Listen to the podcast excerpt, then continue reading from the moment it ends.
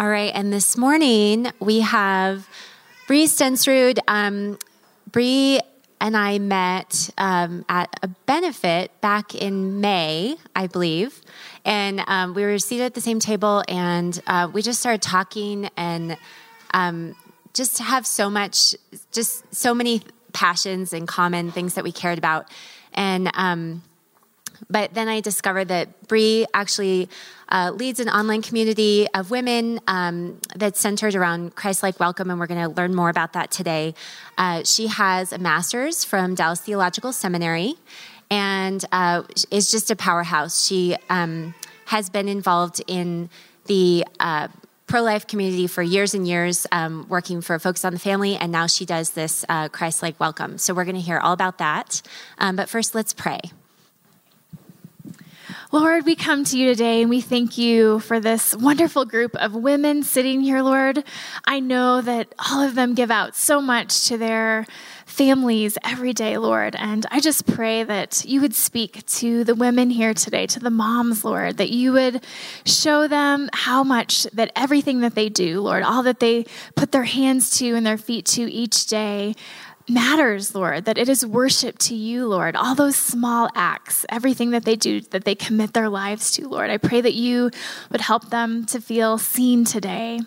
And God, I'm thinking about that scripture in Luke where Mary is just coming at the feet of Jesus and just hungering after him.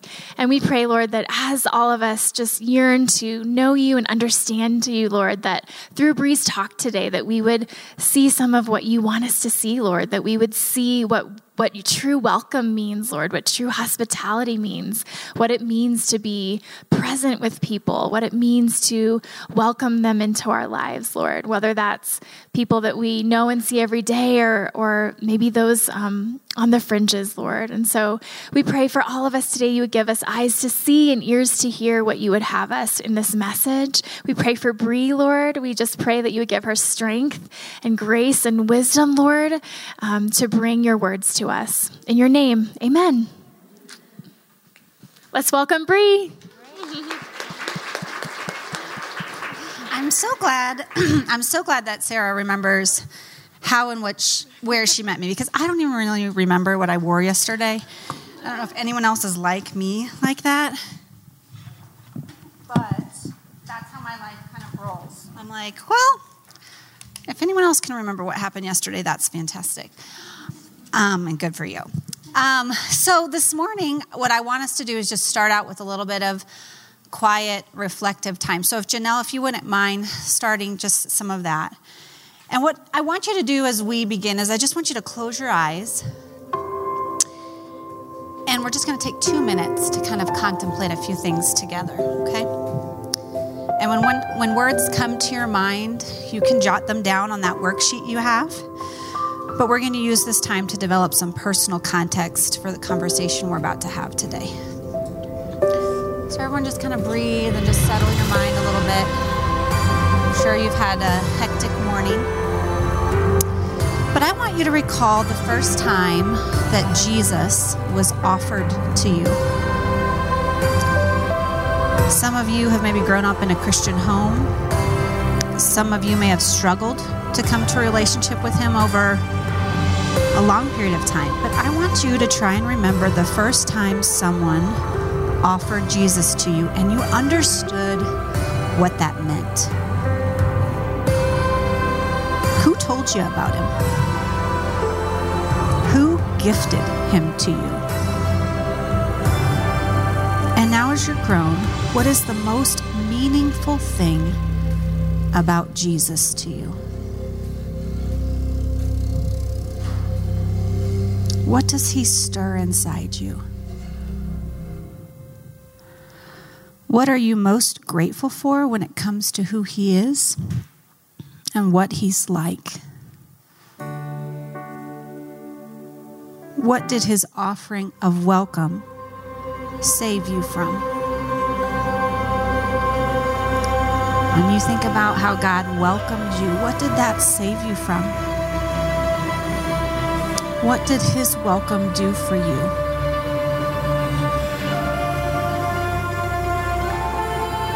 And And then what journey, what path did it set you on when he welcomed you? Can you take some time to thank him for it? For his incredible pursuit of you, for his unashamed welcome of all of you. Not just a part of you, not just the good things about you, but all of you. Because when you were far away, he saw you and he ran to you. Do you remember that? When you were still in sin, he got close. He got real close. And he imparted righteousness to you.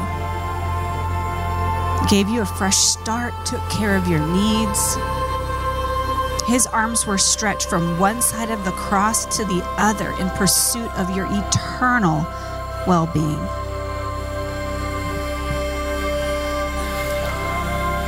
What radical welcome that is.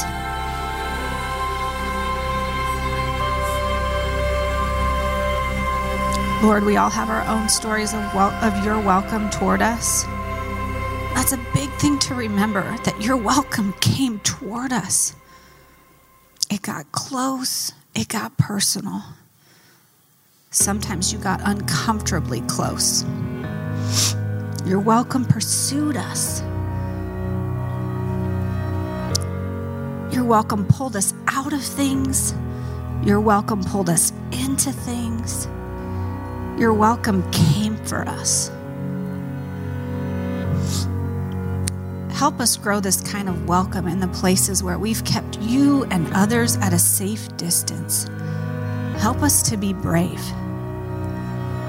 Help us to show a watching world your kind of love, your kind of welcome.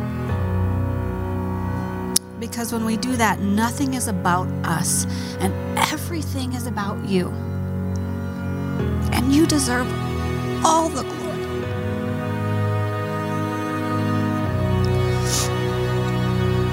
The welcome that you give us is the welcome we're supposed to give. We're supposed to be wrung out with your welcome for others because you were wrung out in your welcome for us. We were far away, and you welcomed us. We were in the wrong, and you welcomed us. We were alone, and you welcomed us. Show up here today, Lord. We need you to reveal more of who you are so that we can be more like you and less like ourselves. I'm just going to trust that you're going to show up, God, because I don't have anything to say. I just have your word. And so I'm going to take you at it. And I hope that we'll all do that together today. So ask this in Jesus' name. Amen. I am definitely going to need a tissue. I'm like on an emotional morning already. So I promise I'm not going to cry the whole time.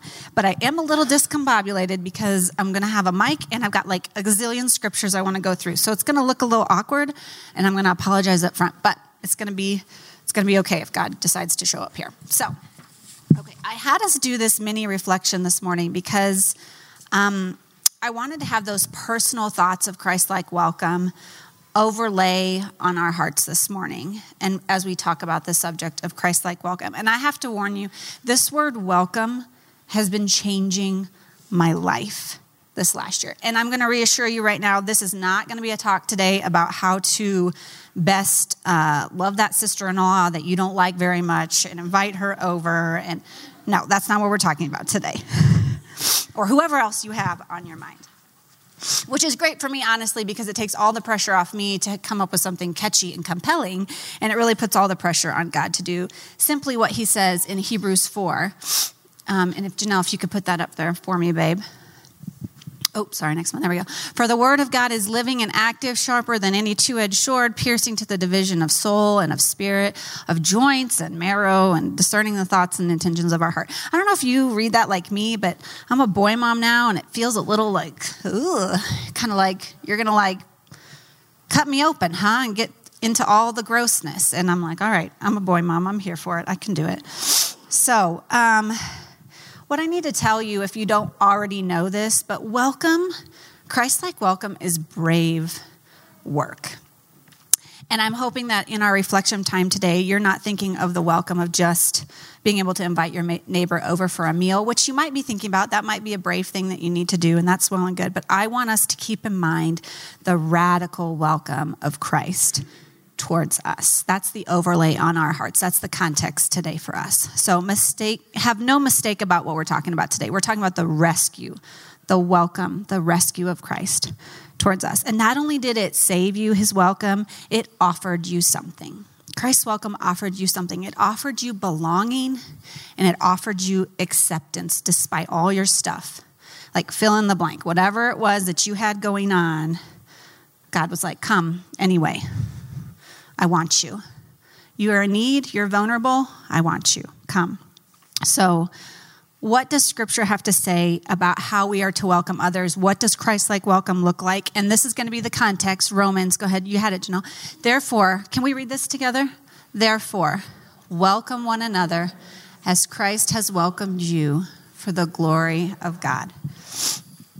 And as we have that overlay of our personal Christlike welcome story. That's just your personal story. So you might have your own little filter there. What we're going to do is we're going to dive into a lot of Scripture today. Might be a little awkward because I'm trying to do this, but I do have some tabs this morning, so I'm feeling a little bit confident. So on your worksheet, you have 9 ways that I've said that we're going to identify Christlike welcome. You know what? Last night I was kind of like reading through everything, and I was like, I got to add another one. 9 seems like a lot, but I have to add another one. So you're going to have 10. And this is not an exhaustive list of the ways that Christ shows welcome, but the one I added in, I like especially, and I think you are too. So we're going to have 10 ways. So let's start. Well, first of all, I have to tell you, there's good news and there's bad news. The good news is that we're going to talk through all the ways that Christ welcomes us and welcomes other people and what that looks like. And then we're going to have to learn about what it looks like when we are unwilling to show Christ-like welcome to others. We're going to keep that part brief, but it's real. So let's start with the good stuff. Okay, first thing. One way that Christ shows us welcome is by meeting our physical needs. Let's go back to Romans just so we don't spoil it for all the way down. So if you have your Bible, we're going to go to Matthew 28:11. He meets our physical needs, shows us welcome by meeting our physical needs when we are tired. Anyone show up tired today? Great, I'm not alone. Matthew 11:28, it says, come to me all who labor and who are heavy laden, and I will give you rest. Take my yoke upon you and learn from me, for I am gentle and lowly in heart, and you will find rest for your souls, for my yoke is easy and my burden is light. We're going to flip over to Mark 6:30 then. He meets our physical needs by feeding us. Okay, Mark 6:30 says, the apostles returned to Jesus and told him all that they had done and taught. And he said to them, come away by yourselves to a desolate place and rest a while. For many were coming and going, and they had no leisure even to eat. Anyone feel like they don't even have time to eat during the day? Or go to the bathroom or take a shower or any of those things? I feel their pain. And they went away on a boat to a desolate place by themselves. Now many saw them coming and going and recognized them, and they ran on foot all in the towns and got ahead of them. And when they went to the shore, they saw a great crowd, and Jesus had compassion on them because they were sheep without a shepherd, and he began to teach many things. And it grew late, and his disciples said to him, this is late, this is desolate, there's nothing around here. Send them away. And send them to surrounding villages. Have other people and other things take care of them, because we don't have anything to give them to eat. And it's so interesting. Jesus said to them, he said, you give them something to eat. And they're like looking around like, if you haven't noticed, we don't have anything. You just said right here, it's a desolate place. And they said, well, what are we supposed to do? Are we supposed to go and spend all of our money and go and buy bread for all these people? And I'm sure I can just see Jesus rolling his eyes like, fine, whatever. He said, what do you have? Tell me what you have. And they found out that they had 5 loaves and 2 fish. And then we all know the end of the story, right? God breaks the bread and everyone is full, and there's 12 baskets full of extra food. They had nothing. They're sitting around looking at nothing, and they're freaking out about what they're going to eat. And God says, everybody is welcome. I'm going to supply what we need. Give me what you have. I'm going to multiply it. Another way he meets our physical needs, you know, in John 21:4-13, he has breakfast with his disciples. after his return. It's so interesting. When he approaches his disciples after a long day of fishing, he's calling from the shore and he's like, have you caught anything? They're like, no. We feel like we're exhausted and tired already. We already have all these other things we're doing. And he says, throw it over here on this side of the boat and you get a bunch of fish, right? And they come ashore. And what does he do? The last time he had seen his disciples, they all scattered, right? They weren't great buddies. And yet he decides to meet their physical need by making them breakfast. He doesn't meet their spiritual need first and say, hey, let's make sure we get all right together relationally. He says, I'm going to meet your physical need. You've been working all day. You're exhausted. You're tired. You're vulnerable. I'm going to feed you. And then in need of healing, Luke 9:11. Let's go to Luke 9 real quick. Luke 9:11. When the crowds leaned in, they followed him, and he welcomed them and spoke to them of the kingdom of God and cured those who had need of healing. And we know through all of the New Testament that God is physically healing people over and over again. It's one of the things that impressed people about Jesus was his welcoming of all their ails. I want to go back just real quick to that John, or to the feeding in Mark. And do you ever get worried about welcoming other people? Do you ever get worried, like, I'm not sure I have the right house. I'm not sure I have the right plates. I'm not sure I have the right meal. I'm not a good cook. I'm not sure my house is decorated correctly. I'm not sure if we have it in the budget to host a meal. And yet Jesus says, you feed them.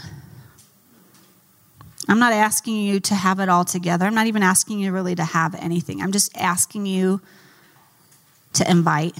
I'm asking you to just take compassion and care on people and then give me what you have. Take inventory of what you do have, and then I'm going to multiply it, not you. So 2, meeting our spiritual needs. Christlike welcome. He shows us welcome by meeting our spiritual needs in John 4. Let's go to John 4:13. John 4:13 said, everyone who drinks of this water will be thirsty again. He's talking to the woman at the well at this point right now. But whoever drinks of the water that I give him will never be thirsty again. The water I give him will become in him a spring of water welling up to eternal life. And the woman said to him, sir, give me this water so I will not be thirsty or have to come here again. Another way he meets our spiritual needs, we just read this in Matthew. He gives us rest. He says, come to me, I'll give you rest. 3, he shows up in public places and spaces. He shows up in public for us. I want to read Zacchaeus because, when's the last time you read Zacchaeus? Unless it was like, in your kid's storybook before bed, right? So Luke 19:1-10. Let's read Zacchaeus together. He entered Jericho and was passing through, and behold, there was a man named Zacchaeus. He was a chief tax collector and was rich. So if you remember, the Jews were under Roman rule right now, and Zacchaeus is making money on his people. He is exploiting them, he's overtaxing them, and he's getting a huge house on the mountain, and everybody else is starving. So he's a chief tax collector, and he was rich, and he was seeking to see Jesus, but on account of the crowd, he could not because he was small in stature. So he ran ahead and climbed on a sycamore tree to see him, for he was about to pass that way. And then Jesus came to the place. He looked up and said to him, Zacchaeus, hurry and come down, for I must stay at your house. So he hurried and came down and received him joyfully. And what did the crowd do when Jesus welcomed Zacchaeus? They grumbled. He has gone in to be a guest of a man who is a sinner. And Zacchaeus stood and said to the Lord, behold, Lord, the half of my goods I give to the poor, and if I have defrauded anyone, I will give them fourfold. So God's welcome changed the heart of a man, right? But just keep that in mind, like pin that right there when you show welcome, what other people might say. Okay, so then of course there's the women and the Pharisees, John 8:2-11. God showing up in public places to show people welcome. John 8. Mark, Luke, John 8. Told you it might look awkward when I'm doing this. Okay, so early in the morning, they came to the temple again, and all the people came to him and sat down, and he taught them. And the scribes and the Pharisees brought a woman who had been caught in adultery and placing her in the midst. And they said to him, teacher, this woman has been caught in the act of adultery. Now in the law of Moses, aren't we commanded to stone such a woman? What do you say? So out in public, in church. They're just bringing this woman, just throwing her right at Jesus' feet. And they're like, hey, she's worthless. And we get to beat her up. What do you think about that? And what does Jesus do? And once more, he bent down on the ground after he had told them all away, right? Without sin among you, be the first to cast the stone. And once more, he began down as everyone had left. And Jesus left alone the woman standing before him. He said, go up and sin no more. I don't condemn you. So he shows up in public places. His welcome does. Another way Christ shows us welcome is by giving us his presence. This is number 4, his presence. Mark 6:45. And when evening came, the boat was out on the sea, and he was alone on the land. And he saw that they were making headway painfully, for the disciples were out on the boat. And the wind was against them. And about the fourth watch of the night, he then came to them walking on the sea. He meant to pass by them, but when they saw him walking on the sea, they thought it was a ghost and cried out, for they all saw them and were terrified. But he immediately spoke to them and said, take heart, it is I, do not be afraid. And then he got in the boat with them. It's interesting because God was going to pass by them at first, and then he saw that they were afraid. He's like, all right, I'll get in. You know, it's like, you're, okay, fine. I'm going to give you my presence. I see that you're afraid. I see that you're vulnerable. All right, I'll get in the boat. I'm just going to go on a stroll in the storm, but I'm just going to go hang out with you in your boat instead. So he walks on the water to the disciples. And we have all these Old Testament verses in Genesis and Exodus about God saying that he goes with his people places. I will be with you. I will go with you. In Genesis 28, it says, I am with you and I will keep you.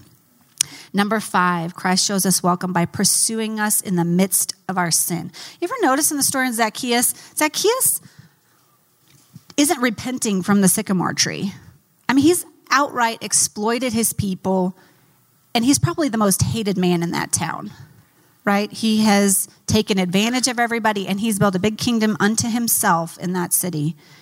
And yet God invites him, and everybody grumbles about it, right? And he's still very much in his sin. He hasn't given anybody tenfold back, fourfold back.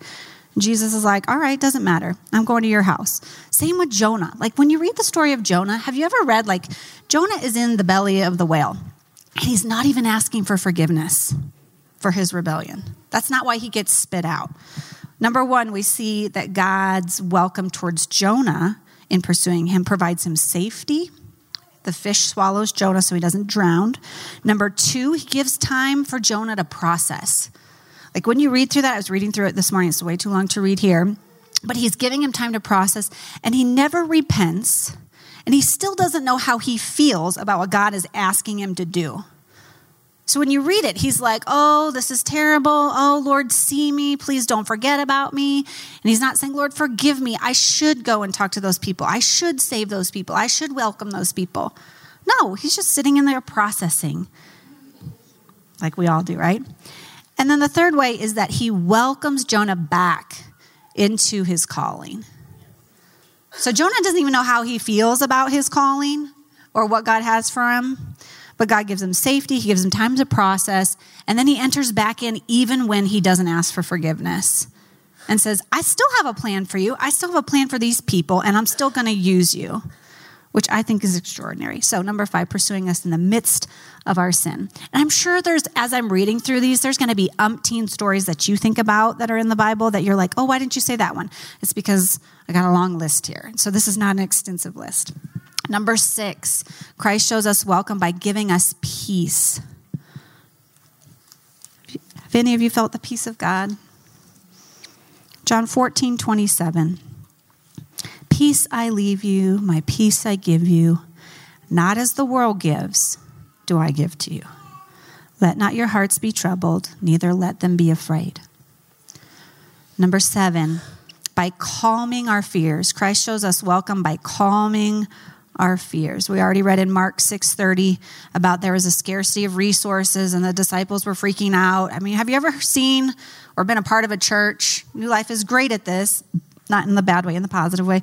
But have you ever been at a church or with a group of Christians and then people are like, our resources are kind of scarce. We got to kind of like prioritize over here, and we've got to, and you're just like, what?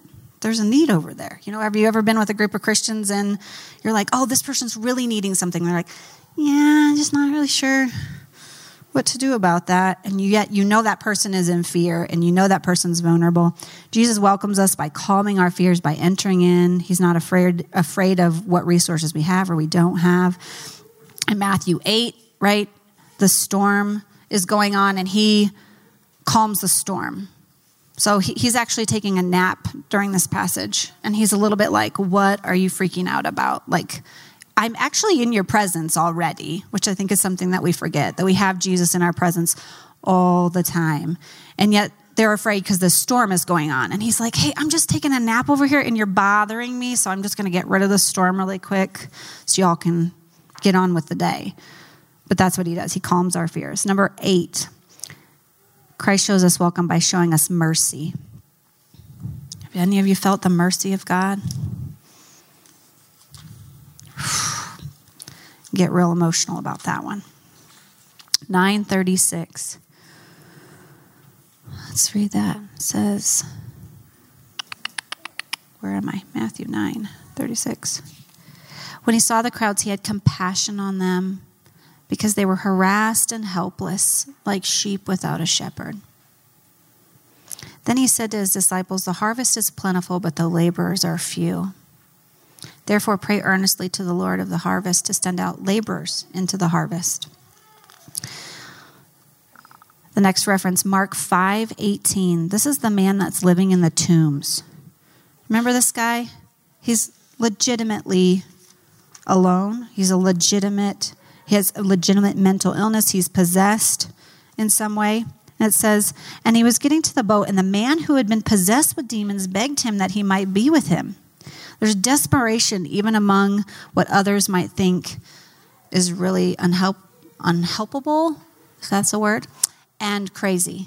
Like even though you might think a situation is really helpless, that's the word I'm looking for, Jesus is like, it's not impossible for me. But there's a desperation there, right? Even from the helpless. And he did not permit him. He said, go home to your friends and tell them how much the Lord has done for you and how he's had mercy on you. Because remember, he drove out the demons and they went into the pigs. He said, but I have had mercy on you. And he went away and began to proclaim how much Jesus had done for him, and everyone marveled. I love that God got the glory out of that, and we got to see that, right? And everyone marveled out of that. But he showed mercy towards him. This man had been walking around alone. He's been in tombs. He'd been scraping himself with rocks, and he was an outcast. And Jesus had mercy on him. Okay, so number 9, I'm going to change this up a little bit. This is the one I added in. And this is, number 9 is by advocating for us when others would rather criticize. God's welcome towards us looks like him advocating for us when others would criticize. In John 12:1-8, 6 days before the Passover, Jesus came to Bethany where Lazarus was, whom Jesus had raised from the dead. So they gave a dinner for him there. Martha served, and Lazarus was one of those just reclining at the table, the man that was just dead, that Jesus raised from the dead.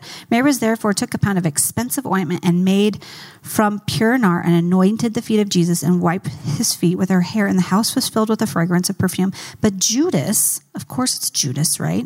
He gets all bent out of shape about it. And he says, why was this ointment not sold for 300 more denarii and given to the poor? I'm trying to sound super self-righteous, like, well, I'm doing a need over here. I don't really need to pay attention to this need over here. That's what I'm thinking in my mind. And he says, leave her alone. I love that. Leave her alone so that she may keep it for the day of my burial. For you will always have the poor with me, but you don't always have me. And then we also see, we read this already, John 8, women, or Jesus advocating for the women in front of the Pharisees. So in front of all the elders and all the upright, important people of the church, Jesus advocates for this woman when all these upright people would rather criticize her, her past, her situation. And then, of course, there's the thief on the cross. This is Luke 23:39. One of the criminals who had hanged railed on him, said, are you not the Christ? Save yourself. But the other rebuked him, saying, do you not fear God, since you are under the same sentence of condemnation? And we indeed dealt with justly due to our deeds, but this man has done nothing wrong. And Jesus said, remember me when you come into your kingdom. And he said, Jesus, remember me when I come into your kingdom. And he said to him, truly I say to you, today you will be with me in paradise.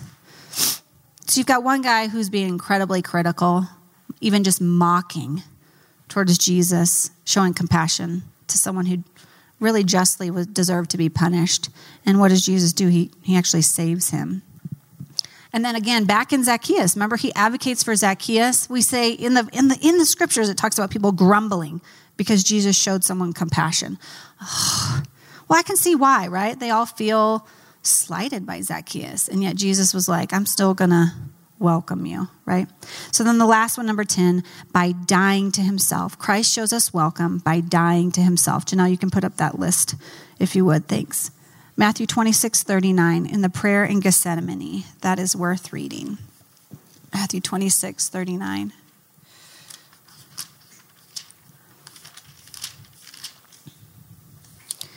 And going a little farther, he fell on his face and prayed, saying, "My Father, if it is possible, let this cup pass from me. Nevertheless, not as my will, but as yours." Has it ever felt like having to die to yourself to really show someone love? Have you ever had to really just swallow something you didn't want to swallow? And yet Jesus says, you swallow that pill, Mama, because I gave my life. I gave it all. And the theme here is that Jesus denies his own comfort to meet us where we are. He denies his own comfort. He denies his very life to welcome us into relationship with him. He sees us. His welcome is not accidental. He's intentionally looking for us. He's not turning away from our circumstances or leaving us behind because of our choices.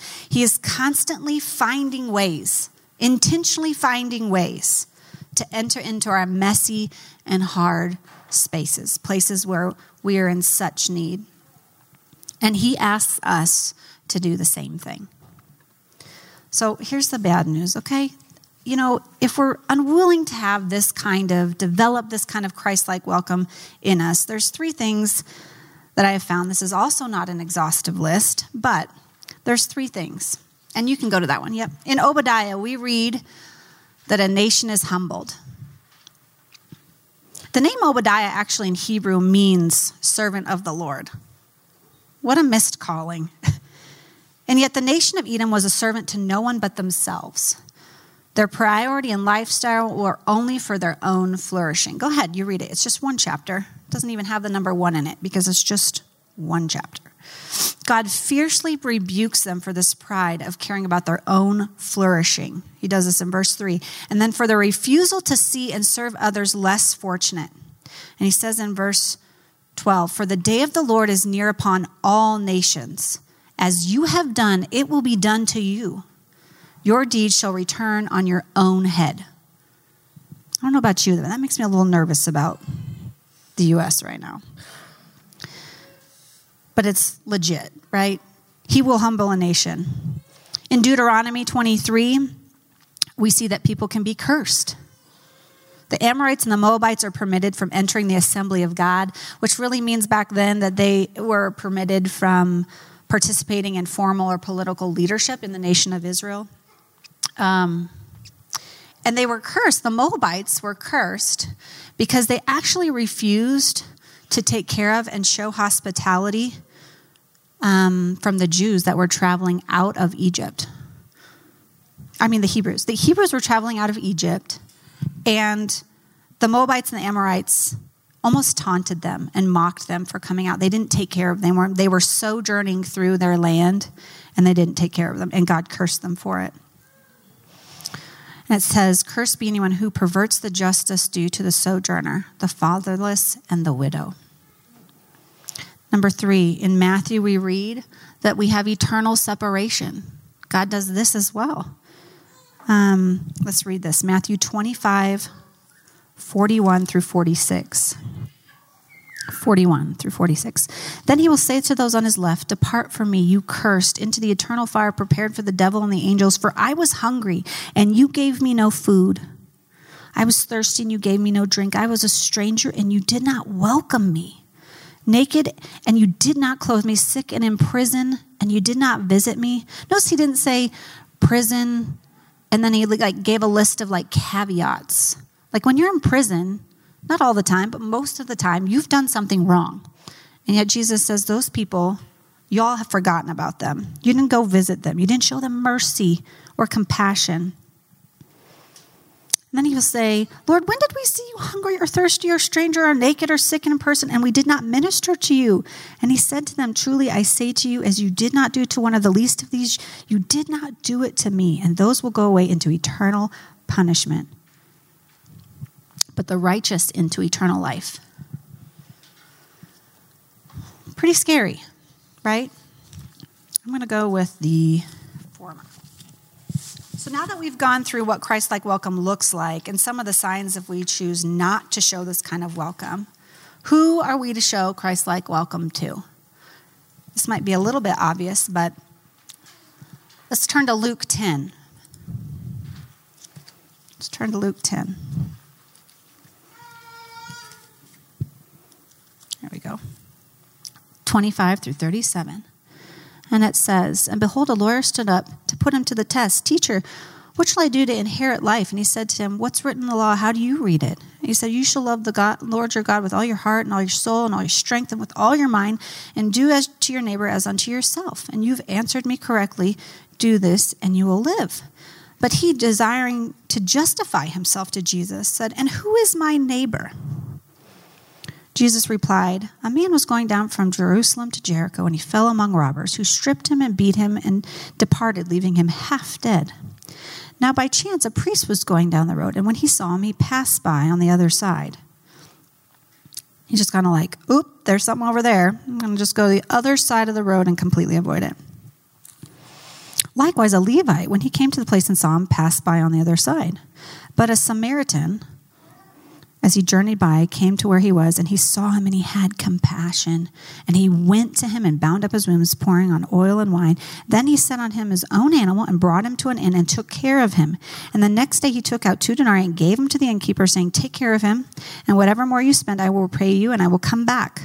Which of the 3 do you think proved to be a neighbor to a man who fell among the robbers? And they said, the one who showed him mercy. And he said, go and do likewise. Let's go to Matthew 25. We're going to read 31 through 40 now. 31 says, when the Son of Man comes in all his glory and all the angels with him, then he will sit on his glorious throne. Before him will be gathered all the nations, and he will separate people from one another as a shepherd separates sheep from goats. And he will place the sheep on his right and the goats on his left. And then the king will say to those on the right, come, you who are blessed by my Father, inherit the kingdom prepared for you from the foundations of the world. For I was hungry, and you gave me food. I was thirsty, and you gave me drink. I was a stranger, and you welcomed me. I was naked, and you clothed me. I was sick, and you visited me. I was in prison, and you came to me. And then the righteous will answer him, saying, but Lord, again, when did we see you hungry and you needed to be fed and you needed drink? And when did we see you as a stranger and we did not welcome you or clothe you? And where you were sick and in prison? And the king said, truly, I say to you, as you did to the least of these, you did unto me. So Jesus tells us our neighbor is anyone who is around us. We are to love God and we are to love others. And FYI, we are all in the others category. Everyone. Every human being, no matter location, status, ethnicity, everybody is made in the image of God and is to be loved as a neighbor. And when we look around our world today, Christlike welcome is needed more than ever. And this is where the work of welcome makes you get brave. Because Jesus asks us to demonstrate welcome in some really complicated spaces. Places that seem too political, too messy, and too frightening. Places that may break your heart, and they're surely going to dismantle your sensibilities. I promise you. But his mandate for us as the people of God is to show welcome. I'll tell you, I said that this word welcome has been changing my life over this last year, and it's true. God has taken me on quite the journey about welcome, specifically towards immigrants and refugees. Nearly 2 years ago, I got involved with a movement started by World Relief called Welcome. And Welcome is an online community of Christian women who desire to change the world through Christlike welcome towards the sojourner. And I'll tell you, this last year's been a little difficult. The last 3 years have been a little difficult to have compassion and want to show welcome to that population. It's been really uncomfortable, to be honest. It's been hard. When you listen and when you lean in and when you start to learn things, it gets really icky really fast. And yet, God says, go there. Because I'm actually already there. That mess you see over there, that vulnerable population you see over there, I'm already there. I'm just waiting for my bride to show up. And I will get the glory. Thank God, because that means nobody else gets it. Doesn't that relieve the pressure from you? You don't have to show up and it's not about you. Because how disappointing is it when you show up and God, someone is looking for Jesus and all they see is you? How disappointing is that? Because what do we really have to offer other than Jesus? So I, in this last 2 years, have been intentionally choosing to take brave steps toward this particular vulnerable population. And actually, my background is in really the traditional pro-life movement. And I had worked for years in the abortion and the adoption space, traveling around the country trying to recruit adoptive families for kids who are trapped in foster care, or putting ultrasounds in high-risk abortion communities. So I just would travel the country doing that. And then we had this idea that we really needed to expand what our pro-life narrative was and make it more comprehensive, make it more holistically biblical in the fact that Jesus wants to show welcome to everybody across the spectrum, that being pro-life is about welcoming the preborn child, no matter the circumstance, that it's welcoming the foster child into your home or that orphan across the sea into your home. It's welcoming that mother who made a mistake or she was taken advantage of. It's welcoming her. And that welcome is costly. And a lot of people think, okay, I got to weigh the cost before I do the welcome. Jesus never did that. But you know what? He did know. He knew that his welcome was going to cost his life. And he still did it. He still did it. I'm talking about welcome that looks like welcoming the returning prisoner back into society. I'm talking about welcoming the girl who's been in human trafficking and her life is full of trauma and complication. I'm talking about welcoming an elderly person who we know 80% of elderly people who are living in facilities across the country, 80% never get a visit. If your kids like to make crafts, go take them there. If you've got a stack piling up in your kitchen, which I do, don't throw them in the trash, stick them in an envelope, mail them to the nearest, or take them to the nearest one. And show some welcome, show some love. So when it comes to the immigrant and refugee situation, which I've been wallowing in for a while, over the last year I've gone across the border twice to meet with migrant families, talk with Border Patrol agents, meet with government officials, understand what immigration court looks like. And I tell you, it's a mess. But these people are made in the image of God. And I need to understand more. I can't turn away. And on one of our last trips that we took, I went with a group of women, and we took a film crew with us to Oaxaca, Mexico.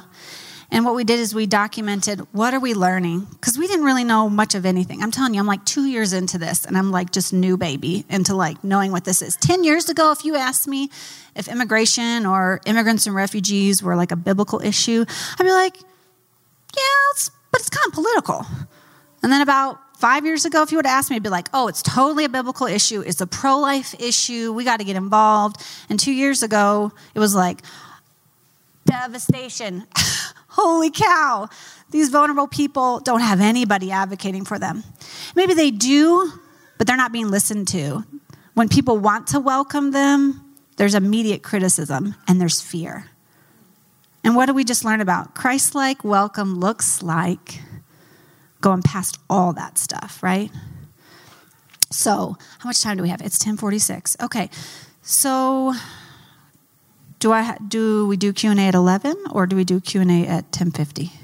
At 10:50. Okay, so what I'm going to do instead is I'm just going to show you the promo video for this film. So We took the film crew to Oaxaca, Mexico with us, and we just said, all right, we don't know what we're doing. We just want to talk with vulnerable people. We kind of want to understand what's going on in the immigration space. And then what ended up happening was we came up with a 40-minute documentary. It's got 7 episodes. They're about 5 minutes each. And we created a companion study guide for it. So the organization I'm with, the movement I'm with, is called Welcome. And so we created a small group Bible study to go along with this film. And this is just the promo video for it. So I'll just let you take a look at that real quick. The largest group of migrants ever encountered. 90,000 people waiting to apply for asylum. Crossing illegally. And some of these people are not people you want in our country. I feel the responsibility. I want to see for myself. I want to go and bear witness. We're trying to help the evangelical space to understand the immigration issue. I don't know why everyone's wanting to come into the U.S. Y cada 20 minutos o qué sé, hay muertos por diferentes partes. There's a lot to lose by putting yourself on the line for the vulnerable. I'm fearful of rejection for going on this trip. You can lose funders, you can lose donations, you can lose friends. We're supposed to be brothers and sisters here. There has to be another way. Oh, Lord, give us wisdom to know how to help.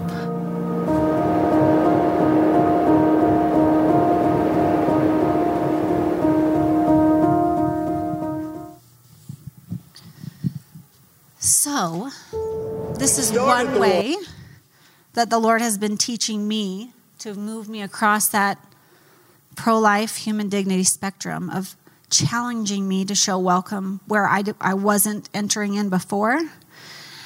And I would say that the number one question I am asked when I write something, post something, speak about this topic is, you know that we have a lot of needs here in the U.S., right?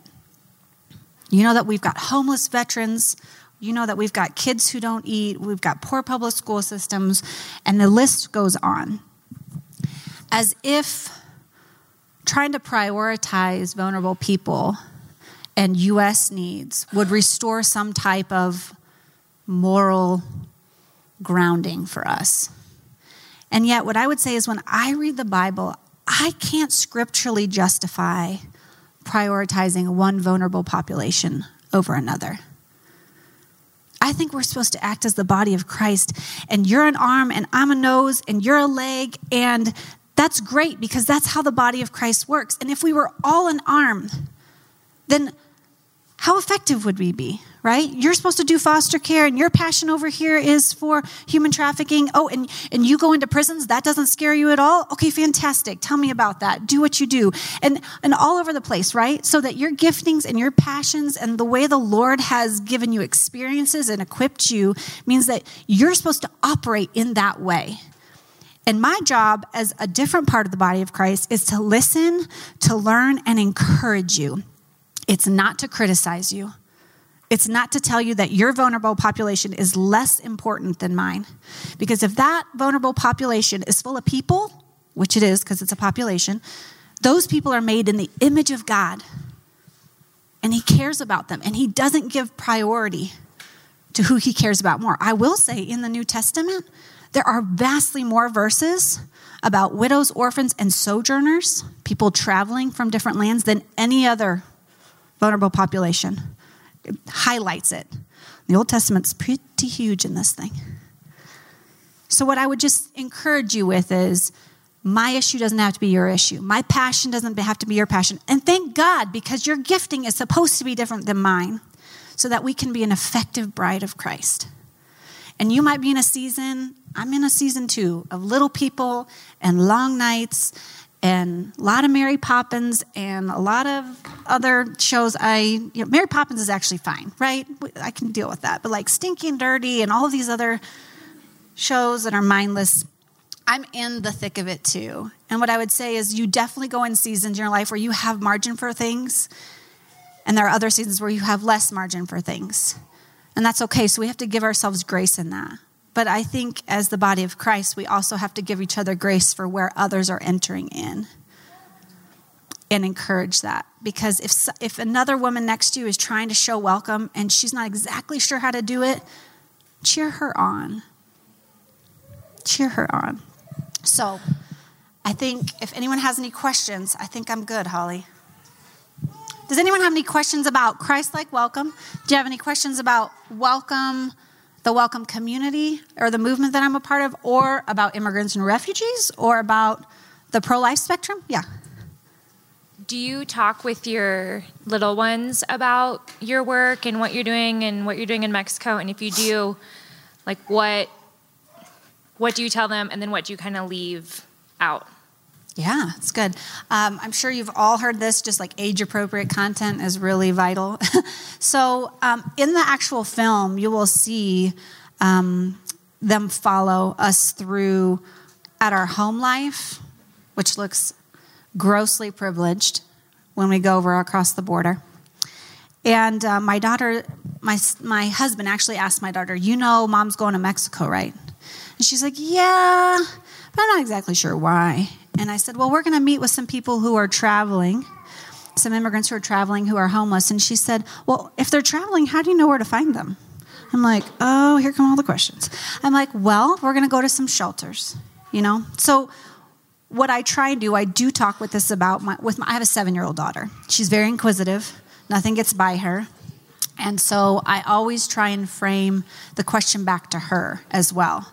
So if she says, Mom, what's going on with, you know, immigrants, refugees, why don't they have homes? Why are they coming to our country? Why can't they just stay in theirs? I'll just say, well, what's your life like?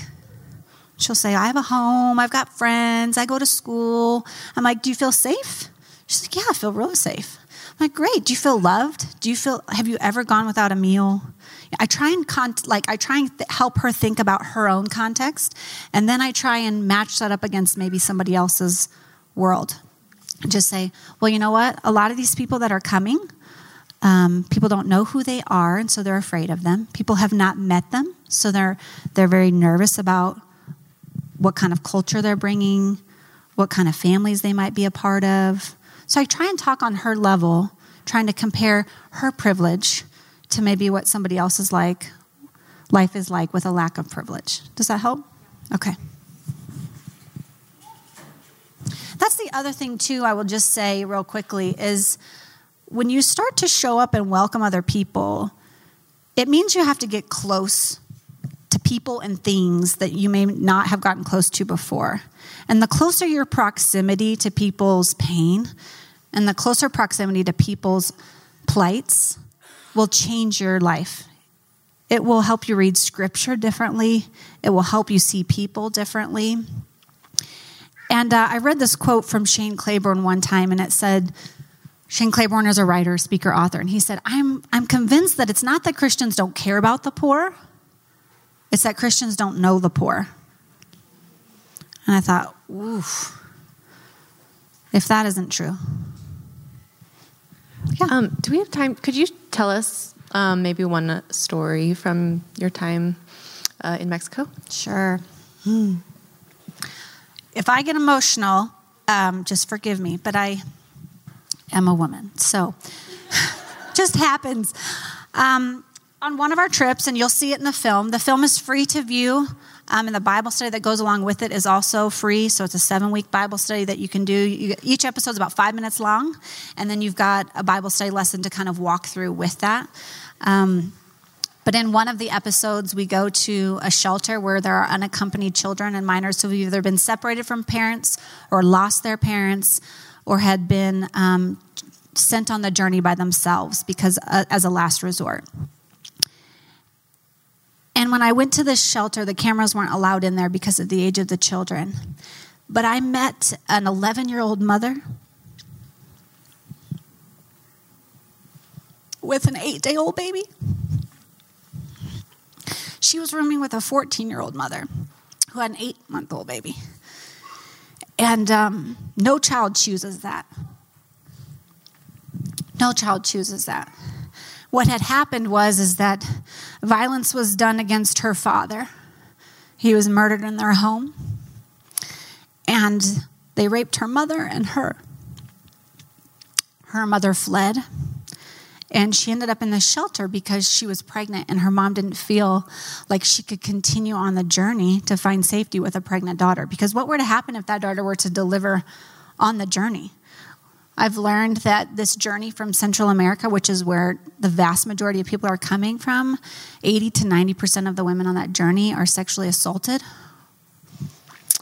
And so this mother has this pregnant 11-year-old, no health care, no way to feed her. They're traveling in caravans and groups for safety because that's the way that they feel safety is if they're traveling in big groups. That's another thing I learned. It was like caravans. Well, that's intimidating. They're invading our border. I'm very nervous about that.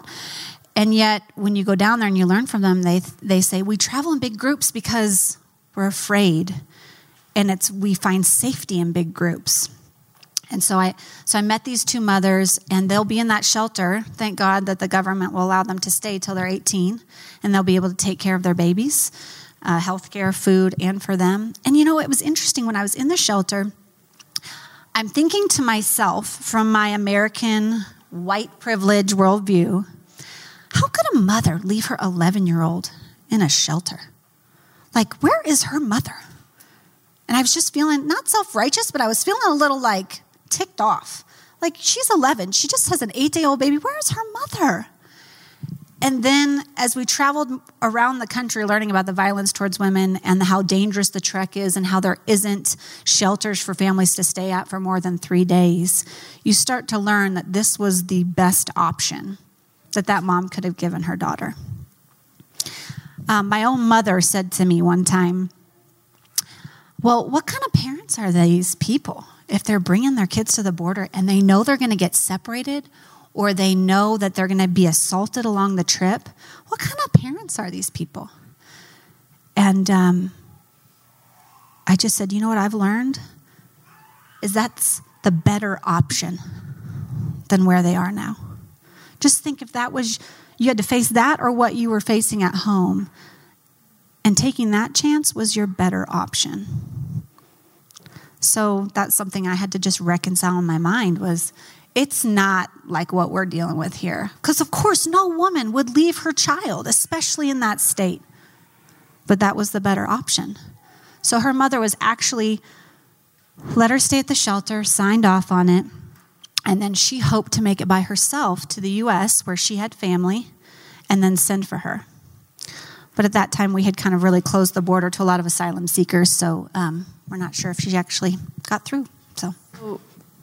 So what you're offering is basically like a Bible study-ish sort of curriculum that can kind of introduce people to stories like this and start to understand what's really going on. Yeah. Okay. So the organization I'm with, Welcome, is a movement of Christian women who desire to see more Christ-like welcome in our country, specifically towards the sojourner. And this is kind of where our community resides. We started on Facebook. Our community across all of our platforms is about 100,000 women. We just recently got on Instagram because we've just been so busy on Facebook. We've got a public group there, and then we have a private group on Facebook. So if you're like, I want to ask questions, but I don't want to get trolled, and I also don't want people to like attack me for asking really dumb questions, we have a private group full of women that are having these conversations, and they're asking questions like, okay, what is a refugee? What are our asylum laws? What is wrong with our immigration system? Why can't people just get in line? How come people can't just get right with the law? You know, all of these questions that we have, but that usually from our privilege, we've never even thought to ask, right? So we're creating a community that's a safe space to start to understand some of these issues. And in Welcome, we do have several resources. One of them is the latest, our new one, is this film, this documentary that's 40 minutes long that has a companion Bible study that goes with it. That's 7 weeks long. And it's a really easy on-ramp to try and really understand more about the immigration conversation. And it's all about people and nothing about politics, which is why it's so great. It's such an easy on-ramp. So, yeah. What kind of self-care do you do for your work so that you don't go empty or traumatized? Self-care. Great question. I would say right now my self-care has been my small group. And these ladies have really challenged me to get some therapy. Thank you, Sarah Jackson. I think when I've come back a couple of times from what I've seen over there as a mom, it's just incredibly devastating to think how much we've missed it when it comes to these people, and how much we're missing it on lots of levels when it comes to vulnerable populations all around the country and around the world. And I think, you know, as Christians, we like to write checks and then we feel really good about ourselves. And yet, what people are needing is our presence. They're needing our proximity to their pain. They're needing our proximity. And really, when we're in this life of in this season of really busy littles and whatnot, it's all I can really do is write a check. And maybe that check's going to be really small. And I'm not dissing that because, again, there are seasons for that. But on the whole, I really, truly believe that it's not that Christians don't care about the poor. It's that Christians don't know them. They're not creating margin to really dig in. And when you do create margin, you're also going to have to create margin for self-care, because you're going to see some things, you're going to hear some things that are just going to really rock you. And when I've come back, I really couldn't talk about any of this without just losing it. And a couple of my friends in my small group were like, "Have you been to therapy?" I'm like, "Do I need therapy?" And they're like, "Maybe." So I take that. And yeah. Mm-hmm.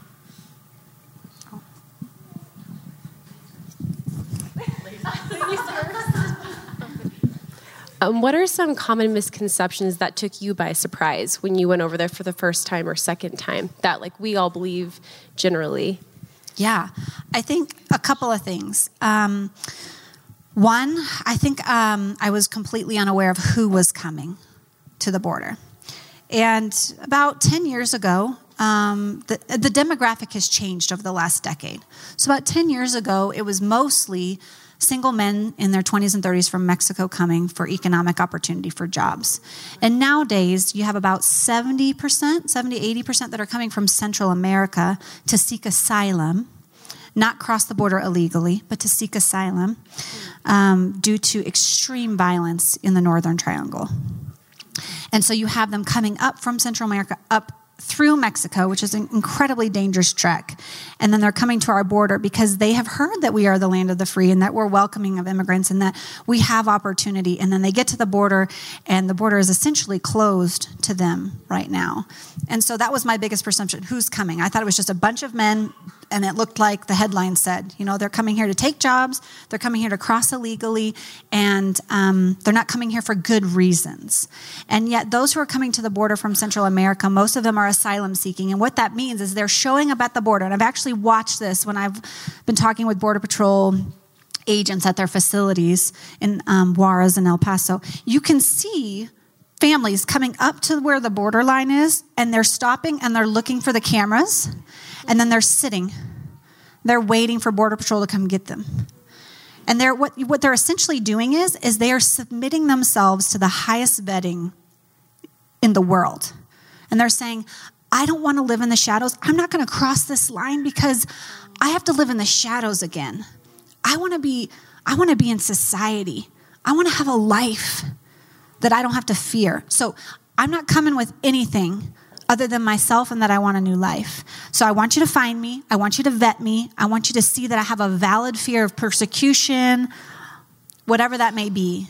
And then I want to try and start a new life over again. So that was another thing too, is that you just think all these people are crossing illegally. But the other thing is that I thought, why aren't people just applying for asylum at a U.S. embassy somewhere? You can't do that. According to international asylum laws, you actually have to be in the country that you're seeking asylum from, which means you have to cross a border illegally, technically, but that's actually part of the asylum law, is that you have to be in country and then you apply for it. Or you have to go to a legal port of entry. So we've got about 27 ports of entry along that southern border line. And what they've started doing is a metering process, which really only takes, anywhere from 40 to 100 people, and when you've got and processing them right now. But what's actually happening is you have about 4,000 people who are trying to get processed a day, and when you're only taking about 20 to 40, and people have to remain in Mexico while they wait to see if they can apply, then you've got all of these kind of tent areas that are happening all along these really dangerous, violent cities, border towns in Mexico. So you're not seeing a lot of conversation about immigrants flooding the U.S. right now, and you're seeing numbers of illegal immigration declining. Well, illegal immigration has been declining for the last 5 years, but asylum cases are up. So people are like, well, why are they coming now? Hasn't there always been violence? Well, yes, there's been violence, but it's been exacerbated. But a lot of U.S. policy that I'm learning, and lots of other things that are happening, corruption, destabilization in communities and whatnot. So in any case, they're showing up. Asylum cases, you have more people are saying, just vet me so I can come in and find a safe place to find a home. It's not that illegal crossings aren't happening, but that's not something Welcome encourages. So in general, what I would say when people get really political, which, I mean, this is something that's in the political conversation, and that's totally fine. Not threatened by that at all. I would say Welcome's position is that we don't encourage illegal immigration at all. We're for strong borders, whatever those look like. But we're also for compassionate care of those who are made in the image of God. You can have strong borders and you can have compassionate, merciful laws. Those things are not mutually exclusive concepts. So what does Christ-like welcome look like to vulnerable people who are showing up and saying, take all of me, figure out everything that you want, look in every crack and crevice of my life. I just want a new life. So, did you have a question? Okay. Oh, did you have one? I'm struggling with how to formulate it. Just give it to me. Then, Bree, after this question, can you tell us about the new handout that we just passed out? Oh, okay, so you just got a new handout. So the number one question everybody asks is, okay, so when I learn, and this is with any vulnerable population, right?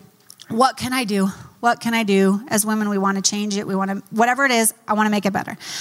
What I'll say is, in most vulnerable populations, the big issue, there's no silver bullet. You're not going to show up tomorrow and be like, this is what we're going to do. What I will say is that you're welcome towards people that are around you. A lot of people say, I don't know if there's really any immigrants in my community. I'm like, well, and this is, you know, for us up north. I live up north. It's like, well, you live up north. Looks very similar. Head downtown. Head down south. Go somewhere that's not in your normal everyday circle. You will meet immigrants. You will meet refugees.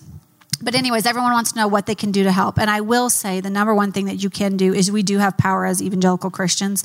Our elected officials really do care about what we think. So when you call them on a consistent basis and you say, hey, I don't really know what's exactly going on at the border, but I'm not liking the treatment and the policies that are coming out. That's all I know, but I'm an evangelical Christian in zip code 80921. And then you hang up.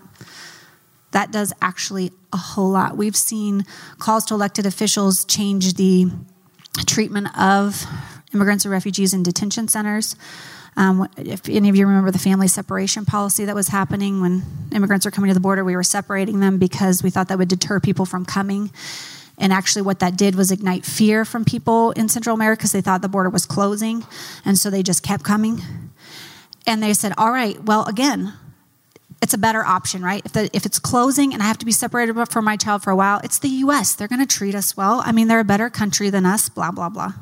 And then this is what happens. So I would say calls still make a real big difference. But what you can do, you have a local handout and then you have a welcome handout that's just more kind of general. So hopefully that answers some questions on that. And I will say before that question, Hannah, raise your hand, Hannah.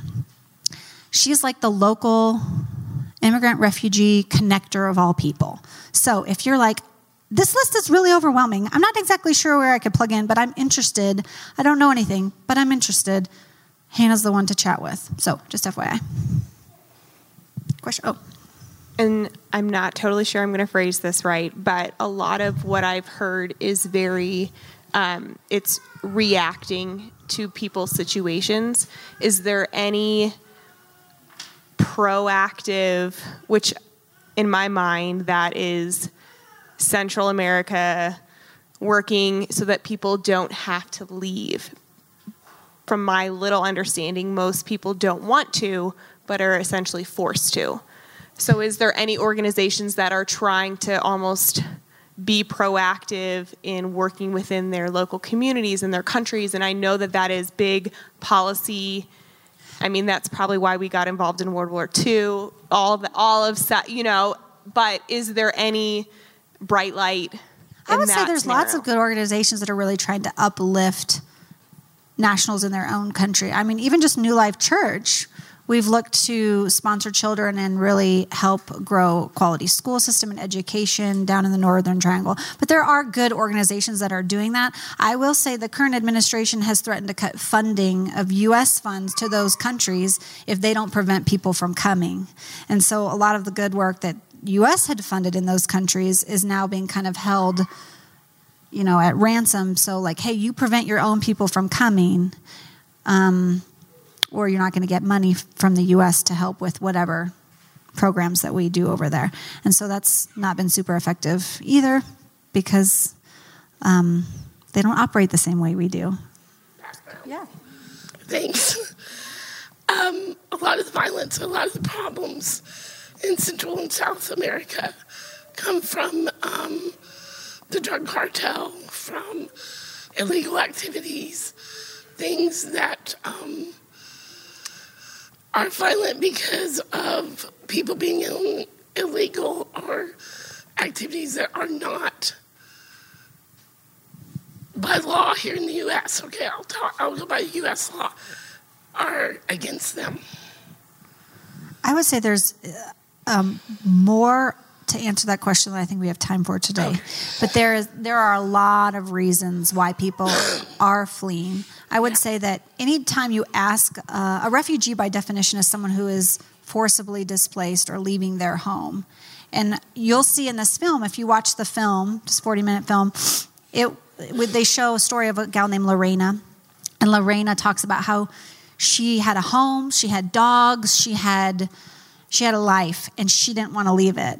And yet her husband had a job, and she had a job, and her son was a good kid, and the gangs asked her child to be a part of the gangs, and he said no, and you don't do that. And so they had to flee because there was a threat out on his life. And so they left everything they knew to try and travel up and find a new life because they weren't okay with their son being a part of a gang. So, and they knew that his life would be forever changed, and so would theirs. So saying no to corruption in those countries is not an option. And so it's not that it's everywhere in that country, but you have really vulnerable populations in that country that are easily taken advantage of because their government is not the same as ours, because their culture is not the same as ours and whatnot. So I'm sorry I'm not going to answer that super well, but it's like really lengthy, has a lot of history, but yes, yeah. No one wants to leave their home. I mean, would you want to leave your home tomorrow?